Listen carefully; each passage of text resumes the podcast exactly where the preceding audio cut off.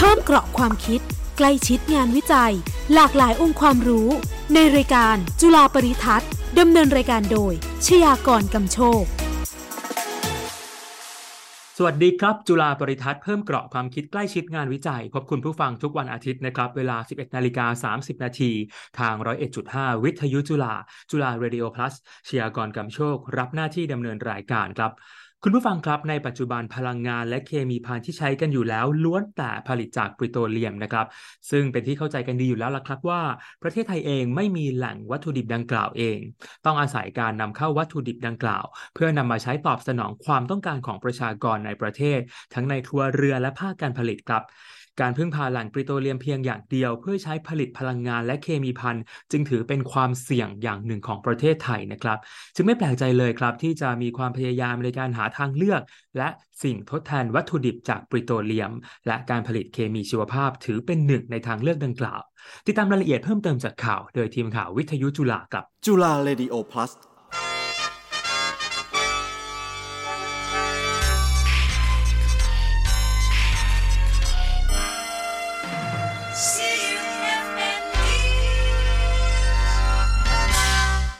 สถาบันวิจัยเทคโนโลยีชีวภาพ และวิศวกรรมพันธุศาสตร์ จุฬาลงกรณ์มหาวิทยาลัย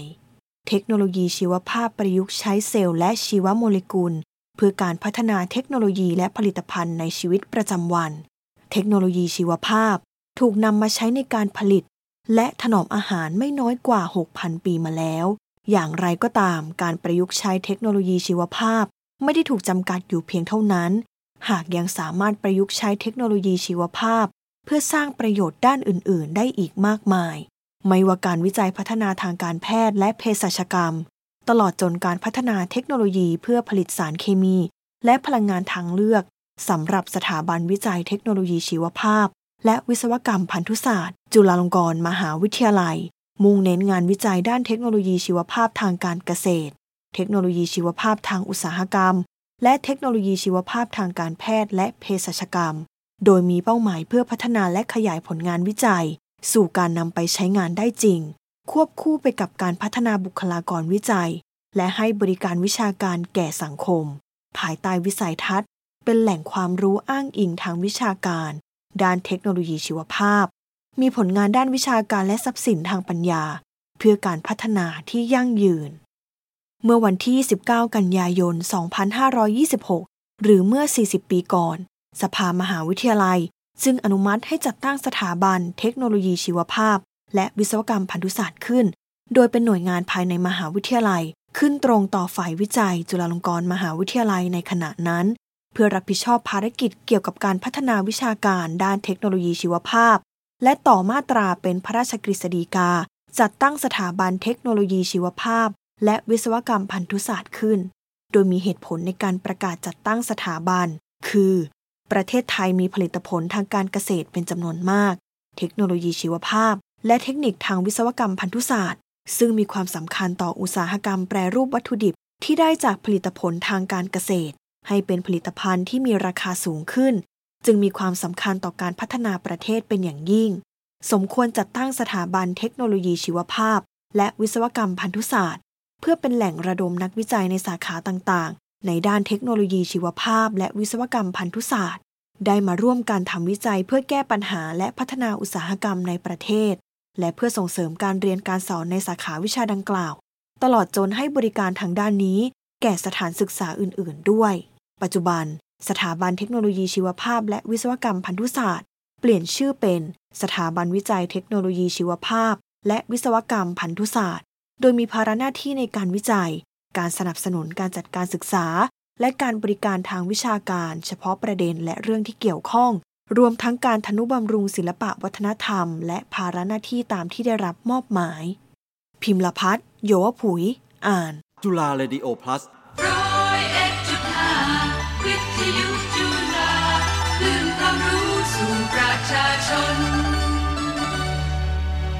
ขอบคุณข่าวจากทีมข่าววิทยุจุฬานะครับ ท่ามกลางปัญหาการเปลี่ยนแปลงของสภาพภูมิอากาศ และก็ความเสื่อมโทรมของทรัพยากรธรรมชาติที่รุนแรงมากขึ้นครับ การวิจัยและการพัฒนาเพื่อแสวงหาทางเลือก และรูปแบบในการใช้ทรัพยากรธรรมชาติให้เกิดความยั่งยืน จึงเป็นเรื่องสำคัญแล้วก็จำเป็นนะครับ ประเทศต่างๆ จึงให้ความสำคัญกับการวิจัยและการพัฒนาพลังงานทดแทน พลังงานสะอาด รวมถึงพลังงานทางเลือกรูปแบบต่างๆ พลังงานที่เราจะพูดถึงในวันนี้ก็คือนวัตกรรมเคมีชีวภาพนะครับ สิ่งนี้คืออะไรไปหาคำตอบกับศาสตราจารย์ ดรนัฐฐาทองจุลนะครับ ท่านเป็นรองผู้อำนวยการสถาบันวิจัย เทคโนโลยีชีวภาพ และวิศวกรรมพันธุศาสตร์จุฬาลงกรณ์มหาวิทยาลัย สวัสดีครับ อาจารย์ค่ะสวัสดีค่ะ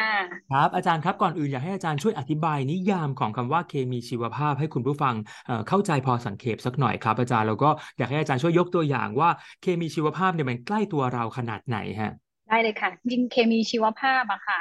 คือถ้าให้มองนะคะ คืออดูจากสิ่งที่ใกล้ตัวเราก่อนนะคะ ก็คือชื่อก็บอกแล้วว่าเป็นเคมีเคมีก็คือสารเคมีชีวภาพก็คือ bio ถูกไหมคะ เพราะฉะนั้นก็คือเป็น biochemical ใช่ไหมคะนี่ถ้าพูดถึง biochemical เนี่ยก็อ่านนึกถึงอาหารที่เรารับประทานกันใช่ไหมคะ อย่างเช่นพวกโปรตีนใช่ไหมย้อนอลึกลงไปอีกก็คืออโปรตีนประกอบไปด้วย ด้วยอะไรล่ะ มันก็คือโครงสร้างของกรดอะมิโนที่มาต่อกัน เพราะฉะนั้นเนี่ยอันนี้ก็คือเป็นตัวอย่างของของเคมีชีวภาพ แต่ว่าถ้าให้ตีความให้มันเป็นวงกว้างขึ้นไปใช่ไหมคะ ซึ่งอะสุดท้ายเนี่ยอตอนนี้ถ้าเป็นปัจจุบันเนี่ยเราก็จะได้ยิน keyword ว่าเป็นอุตสาหกรรมฐานชีวภาพใช่ไหมคะนั่นแปลว่ามีการเอาอวัตถุดิบนะคะที่เป็น bio-based ก็คือเป็นฐานชีวภาพมาใช้ในการผลิตสารเคมีสารสำคัญต่างๆ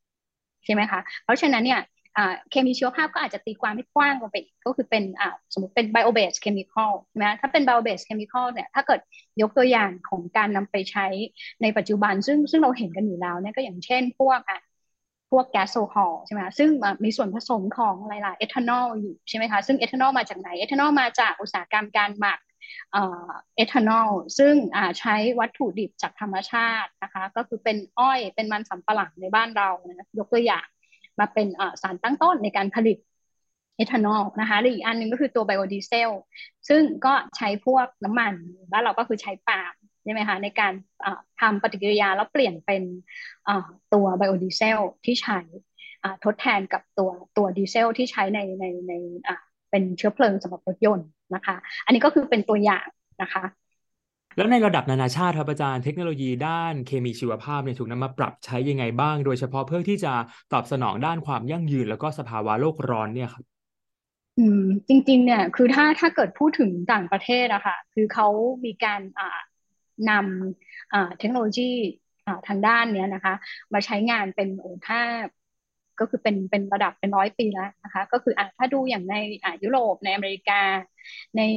จีนในญี่ปุ่นนะคะก็เขาก็มีการทำคือเราอาจจะเคยได้ยินคำว่าอุตสาหกรรม biorefinery อ่านะคะก็คือการเอาตัวอ่าเทคโนโลยีทางด้านนี้ค่ะมาประยุกต์ใช้ในการเปลี่ยนนะตัววัตถุดิบนะคะหรือที่เราเรียกว่า feedstock นะที่ที่เป็น feedstock ที่ที่มาจากฐานที่เป็นฐาน bio ก็คือฐานทางชีวภาพนะคะ ซึ่งซึ่งเป็นพวกวัสดุซึ่งสามารถหมุนเวียนกลับมาใช้ได้ใหม่ เช่น พวกพืชนะคะ พวกไบโอแมสต่างๆ ที่ที่ที่เขาพูดพูดกันนะคะ มาใช้ทดแทนพวกวัตถุดิบที่มาจากปิโตรเลียม ซึ่งอันนั้นก็คือถูกคลาสสิฟายว่าเป็นกลุ่มวัตถุดิบที่ที่เป็น non renewable นะเพราะลูปของมันเนี่ยกว่ามันจะหมุนเวียนกลับมาใช้ซ้ำได้ใหม่ เป็นระดับเป็นหมื่นล้านแสนล้านปีถูกไหมคะเพราะฉะนั้นเนี่ยในเรื่องของอการนำมาประยุกต์ใช้งานเนี่ยเพื่ออเขาเรียกว่าอะไรอะป้องกันสภาวะต่างๆ ที่ตอนนี้ที่ที่ที่เราได้รับผลกระทบกันนะอย่างเช่นนะช่วงนี้ที่เราเจอกันหนักๆเลยคือเรื่อง PM 2.5 ก็เกิดขึ้นมาจากการที่เราใช้พวกวัตถุดิบที่มันเป็นพวกปิโตรเลียมฟีดสต็อกนะคะหรือว่าสภาพที่เราเป็นอยู่ในปัจจุบัน ระบบต่างๆที่เราใช้กันอยู่เนี่ย มันไม่ได้เอื้อที่จะทำให้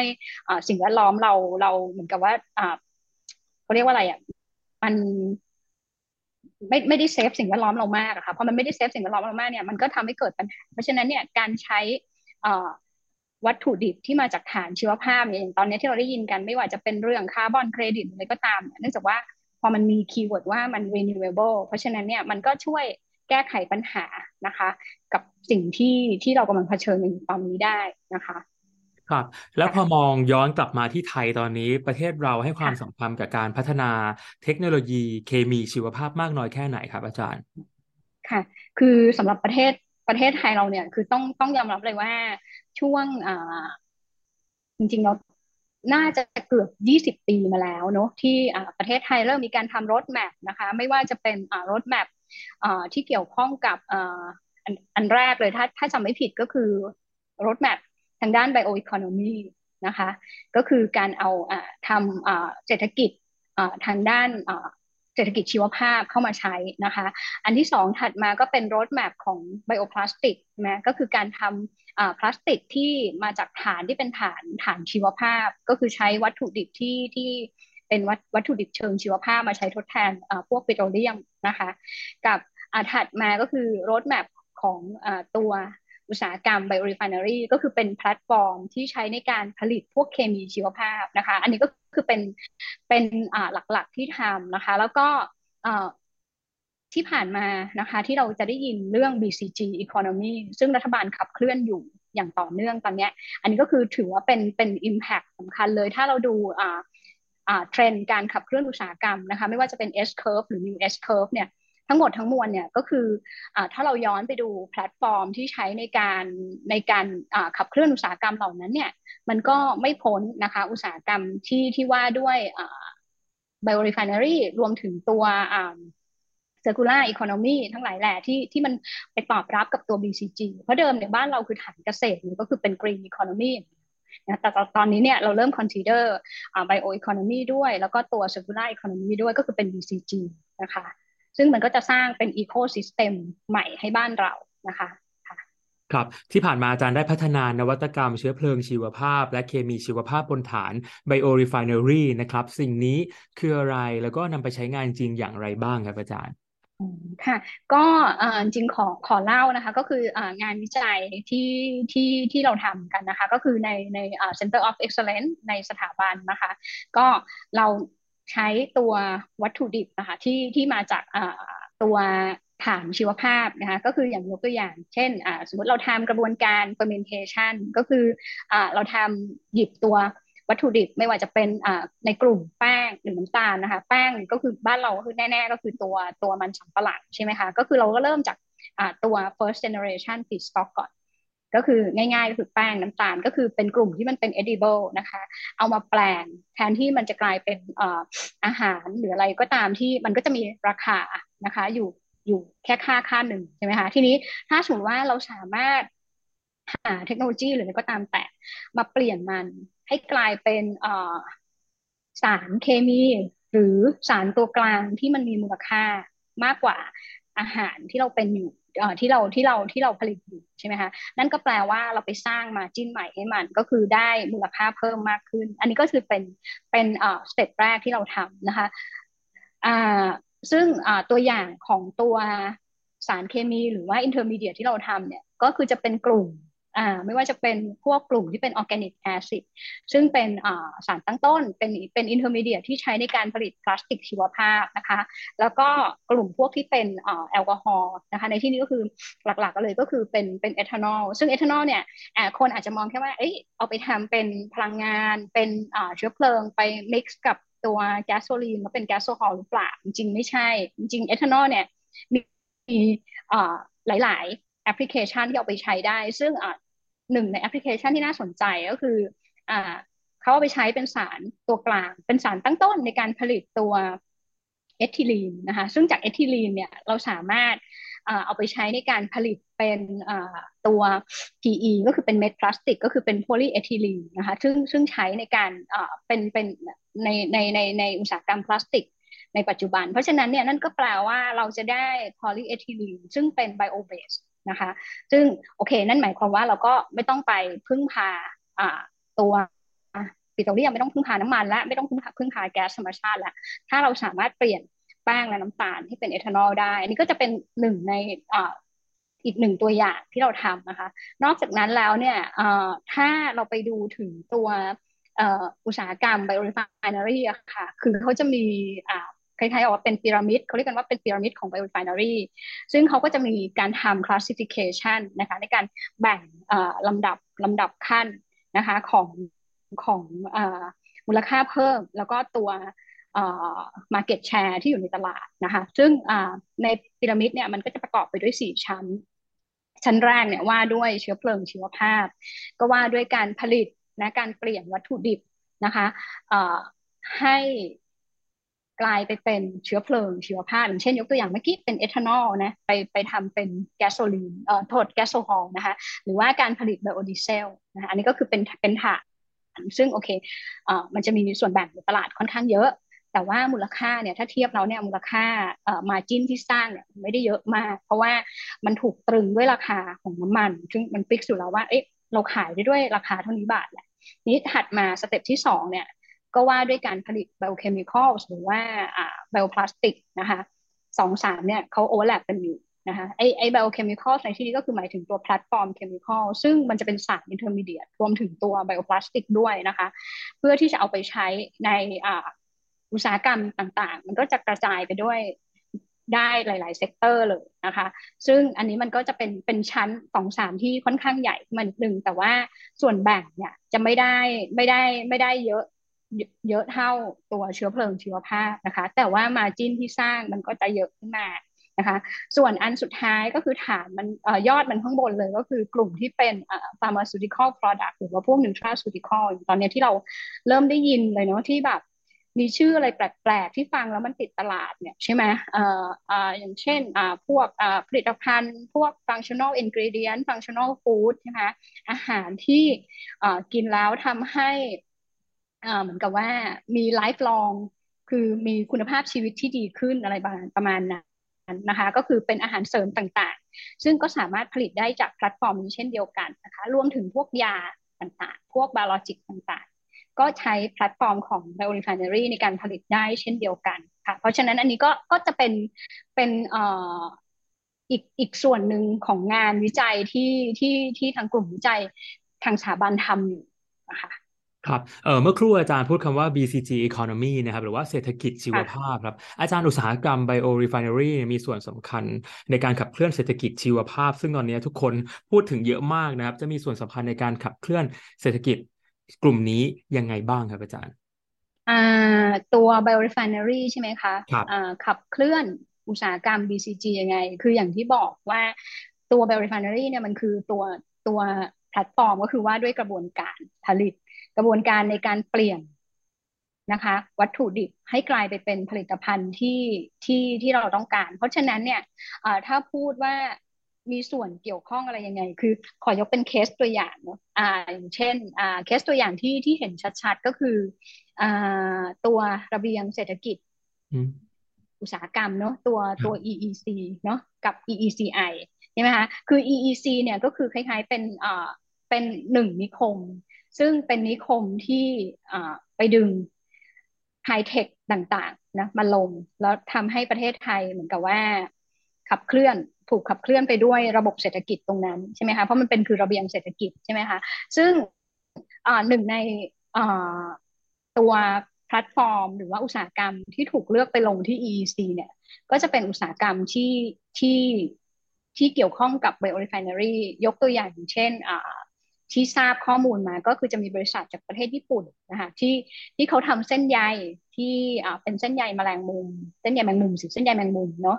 ชื่อสไปเบอร์นะคะก็คือเขาใช้เทคโนโลยีชีวภาพในการที่ไปตัดต่อพันธุกรรมของตัวใยแมงมุม ซึ่งมันก็จะมีความแข็งแรงระดับหนึ่งใช่ไหมคะเสร็จสุดท้ายเนี่ยเขาก็คิดค้นพัฒนาเอาไอ้พันธุกรรม ที่ของของแมงมุมเนี่ยที่ทำให้เส้นใยตรงนั้นออกมาเนี่ยซึ่งมันเป็นเป็นเส้นใยที่เกิดขึ้นมาจากโปรตีนใช่ไหมคะใส่เข้าไปในตัวแบคทีเรีย แล้วทำให้แบคทีเรียเนี่ยมันแสดงออกเนาะแล้วก็ผลิตไอตัวสารที่มันเป็นสารตัวกลางที่สุดท้ายแล้วเนี่ย มันทำให้พอไปทำปฏิกิริยาต่อไปเนี่ย แล้วมันทำให้เกิดเป็นเส้นใหญ่ที่มันมีความแข็งแรง คล้ายๆกับ ใยแมงมุมนะคะ แล้วก็มีวัตถุประสงค์เขาสุดท้ายเนี่ยก็คือทำไปเป็นเส้นใยพลาสติกทดแทนพลาสติกก็คือเป็นเป็นเป็น high-end เป็น high high-end product ออกมา อันนี้ก็คือเป็นหนึ่งในในนวัตกรรมเนอะที่ที่ถูกแปลงมาเป็นเทคโนโลยี แล้วก็ถูกแปลงมาเป็นอุตสาหกรรม ซึ่งเอาไปลงในเขตพื้นที่ EEC เช่นเดียวกันกับ ในทางที่ขนานกันคือตัว EECI ก็คือมันเหมือนกับว่าเป็น incubation center ที่เขาตั้งอยู่ในบริเวณเดียวกัน เพราะฉะนั้นตัว EECI เนี่ย ตัวที่ไป support อ่าหนึ่งในอุตสาหกรรมที่เกี่ยวข้องกับ biorefinery ก็คือตัวตัว biopolis ที่ทางสวทชเขารับเป็นเจ้าภาพในการจัดตั้งนะคะ แล้วก็ทำตัวโรงงานต้นแบบนะคะ ซึ่งสุดท้ายแล้วเนี่ย มันก็เหมือนกับว่าเรามี incubation เซ็นเตอร์แล้วในขณะเดียวกัน เราก็มีพื้นที่ที่จะทำให้อุตสาหกรรมใหม่ ที่เกิดขึ้นหลังจากที่ผ่านการบ่มเพาะใน incubation center เนี่ยสามารถถูก transform เนี่ยแล้วเกิดเป็นอุตสาหกรรมใหม่ในพื้นที่ EEC อันนี้มันก็จะเห็นลักษณะของ ecosystem ว่าด้วยอุตสาหกรรม biorefinery ที่ไป support นะเศรษฐกิจตัว BCG economy ได้อะค่ะ อันนี้ก็จะเป็นรูปแบบของ ecosystem ที่เกิดขึ้น ครับแล้วนอกจากงานวิจัยที่พูดกันข้างต้นนะครับ อาจารย์ตอนนี้อาจารย์ได้ทำงานวิจัยด้านเคมีชีวภาพอื่น ๆ อะไรอีกบ้างครับอ่าตอนนี้ค่ะที่ที่ที่ที่ทำอยู่ค่ะ ก็คือหลักๆเลยเราก็โฟกัสอ่าการผลิตนะสารเคมีแพลตฟอร์ม ผ่านกระบวนการทางทาง bioprocess ก็คือที่ lab เนี่ยอ่าที่ที่ทำอยู่ก็คือเราเราอ่ามีความเชี่ยวชาญนะคะ ทางด้านอ่าการทำ microbial fermentation การทำ microbial process scale up นะคะก็คือว่าด้วยการเอาเทคโนโลยีเนะการเอาจุลินทรีย์มาใช้ประโยชน์นะคะะแล้วก็สร้างเป็นแพลตฟอร์มของกระบวนการผลิตสารเคมีสำคัญต่างๆนะคะ โดยที่วัตถุดิบที่เราใช้เนี่ยก็คือจะเป็นกลุ่มวัตถุดิบที่ที่เป็น bio based feedstock นะคะยกตัวอย่างเช่นเมื่อกี้แป้งนะหรือว่าน้ำตาล แล้วก็ตอนนี้ เอมถัดมาของเราค่ะเนื่องจากว่าแป้งน้ำตาลเนี่ยมันเป็นกลุ่มที่ถูกจำแนกว่าเป็นอาหาร เพราะฉะนั้นเนี่ยถ้าเราบอกว่าเอ้ยเราไปเอาอาหารนะมาใช้ในการผลิตสารเคมีอ่าสุดท้ายแล้วเนี่ยมันก็จะเกิดปัญหาว่าเอ้ยเนี่ยเดี๋ยวมันจะต้องมีแบบฟู้ดช็อตเทจแน่ๆ มีภาวะการขาดแคลนอาหาร เพราะว่าเราไปแย่งอาหารเนาะแย่งพืชอาหารมาใช้ในการผลิตของที่มันไม่ใช่อาหารนะคะเพราะฉะนั้นเนี่ยเราก็เลยมองหาทางเลือกนะ ที่เป็นออปชันที่โอเคงั้นเราหาวัตถุดิบทดแทนที่ไม่ใช่อาหารโดยตรง ไม่ใช่แป้ง ไม่ใช่น้ำตาลโดยตรง แต่ว่ายังเป็นกลุ่ม bio-based feedstock อยู่นะอย่างเช่นในที่นี้ก็คือเป็นพวก food waste นะหรือพวก food residue พวก feed residue อย่างเช่นอ่าเวลาที่เราอ่าปลูกมันสำปะหลังใช่ไหมคะ เสร็จปุ๊บเนี่ยเอาเอาหัวมันมาแล้วไป extract เอาแป้งออก เศษที่เหลือของมัน ดูซิว่าเราสามารถนำมาทำอะไรต่อได้บ้างนะคะ เพราะฉะนั้นนี่ก็คือ based on ตัว bioconversion technology ของเรานะคะ เอามาใช้แปลงไอ้พวกวัสดุเหลือทิ้งเนี่ยแทนที่มันจะกลายเป็น food waste หรือว่าเป็น agricultural residue ที่เหลืออยู่เนี่ยเรามาใช้ประโยชน์ผ่านกระบวนการทาง bioprocess ของเราแปลงให้มันเป็นผลิตภัณฑ์ที่มีมูลค่าเพิ่ม ซึ่งผลิตภัณฑ์ที่เราสนใจอยู่ตอนนี้ค่ะ นอกจากจะเป็นกลุ่มสารเคมีที่เป็น intermediate ที่ใช้ในการผลิต พลาสติกชีวภาพแล้วเนี่ยเราก็สนใจกลุ่มที่เอาไปใช้ในการผลิตพวก functional food functional ingredient ด้วยค่ะนี่ก็คือเป็นงานวิจัยที่เราทำอยู่ ครับผมได้ไปอ่านบทสัมภาษณ์อาจารย์นะครับ อาจารย์อาจารย์ก็ได้ย้ำถึงความสำคัญของนโยบายเนาะที่จะมีส่วนในการที่จะขับเคลื่อนพัฒนาเทคโนโลยีเคมีชีวภาพครับอาจารย์ อยากให้อาจารย์ช่วยย้ำอีกครั้งหนึ่งว่านโยบายเออสำคัญอย่างไร แล้วในต่างประเทศเนี่ยได้ใช้นโยบายเป็นเครื่องมือยังไงบ้างในการที่จะผลักดันเทคโนโลยีเคมีชีวภาพอะครับก็คือ นโยบายค่อนข้างสำคัญเนอะเพราะว่าเอ่ออย่างยกตัวอย่างค่ะอย่างงานวิจัยที่ที่ที่ที่กลุ่มวิจัยทำในสถาบันเนี่ยเนื่องจากว่างานวิจัยเราค่อนข้าง คือเราทำตั้งแต่ระดับที่เป็น lab scale นะคะก็คือตั้งแต่ที่เป็นเอ่อระดับที่เป็น innovation ขึ้นมาเลยเป็นเป็นองค์ความรู้เป็นการสร้างองค์ความรู้ขึ้นมาเสร็จปุ๊บเนี่ยวัตถุประสงค์ของเราจริงๆเนี่ยเราต้องการที่จะ translate งานของเราสู่การนำไปใช้จริงนะคะกับภาคอุตสาหกรรม เพราะฉะนั้นเนี่ย นั่นหมายหมายความว่างานวิจัยจากห้องแลบเนี่ยปกติแล้วเนี่ยถ้าถ้าเทียบเป็น TRL เราก็จะจบที่ประมาณ TRL 3นะคะ2 3อันนี้ก็คือได้ได้คล้ายๆกับว่าได้ต้นแบบ ได้สภาวะที่ทดลองเราทำได้จริงในห้องปฏิบัติการใช่ไหมคะทีนี้เนี่ย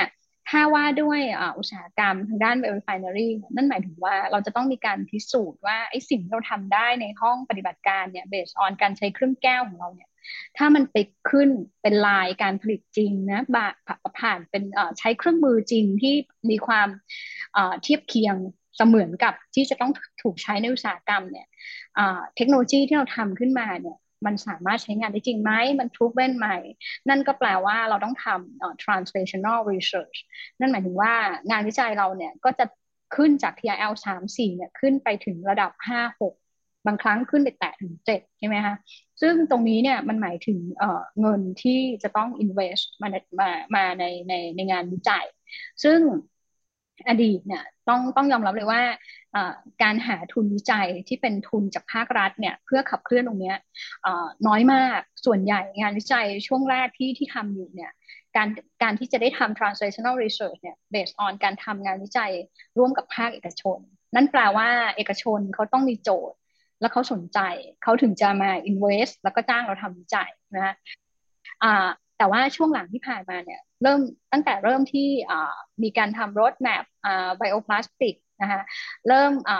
ประเทศไทยเริ่ม ประกาศใช้นโยบาย BCG อย่างจริงจังเนี่ยเงินทุนวิจัยทางด้านนี้ค่อนข้างมีเยอะจากภาครัฐ ยกตัวอย่างอย่าง TNUC นะคะของตัวหน่วยหน่วยทุนบปพเองนะคะ แล้วก็ตัวสวกเองเนี่ยที่ให้เริ่มให้ทุนให้ทำวิจัยที่ที่เป็นระดับที่เป็น transnational research ค่อนข้างเยอะ เพราะฉะนั้นเนี่ย นั่นก็แปลว่านโยบายระดับประเทศเนี่ยค่อนข้างมีมี direction ที่ที่ชัดเจนแล้วนะ ซึ่งอันนี้ก็จะคล้ายๆ กับในต่างประเทศที่เขาก็จะมีอ่าโปรแกรมการขับเคลื่อนเยอะแยะมากมายอย่างในญี่ปุ่นเนี่ยก็จะมีในโดนะคะอันหนึ่งแล้วก็อย่างในในอเมริกาก็จะมีพวกเอ่อ DOE ในยุโรปเนี่ยโอ้มีหลายโปรแกรมมากมายเลยที่ที่ใช้ในการขับเคลื่อนอุตสาหกรรมพวกนี้ค่ะค่ะ ก็อันนี้ก็คือนโยบายคือเป็นสิ่งจำ เป็นนะคะ ที่จะทำให้นักวิจัยได้มีโอกาส ได้ทำงานวิจัยแล้วก็ได้นำผลงานวิจัยไปใช้จริงนะคะครับ วันนี้เสียดายที่เวลาน้อยมากๆนะครับ จุฬาปริทัศน์ต้องขอขอบพระคุณครับศาสตราจารย์ ดรนัฐถาทองจุนนะครับ รองผู้อำนวยการสถาบันวิจัยเทคโนโลยี ชีวภาพ และวิศวกรรมพันธุศาสตร์ จุฬาลงกรณ์มหาวิทยาลัย ขอบพระคุณอาจารย์ที่ให้เกียรติรายการนะครับ ค่ะ ขอบคุณค่ะ ยินดีมาก ๆ เลยค่ะ พบจุฬาบริทัศน์เพิ่มเกราะความคิดใกล้ชิดงานวิจัยได้ใหม่วันอาทิตย์หน้านะครับ เวลา 11นาฬิกา30 นาทีทาง 101.5 วิทยุจุฬาวันนี้เชียร์ก่อนกำโชคลาไปก่อนนะครับ สวัสดีครับ ติดตามฟังมิติใหม่ของงานวิจัย ในรายการจุฬาบริทัศน์ทุกวันอาทิตย์ 11โมงครึ่งทุกองค์ความรู้จะอยู่คู่คุณตลอดไป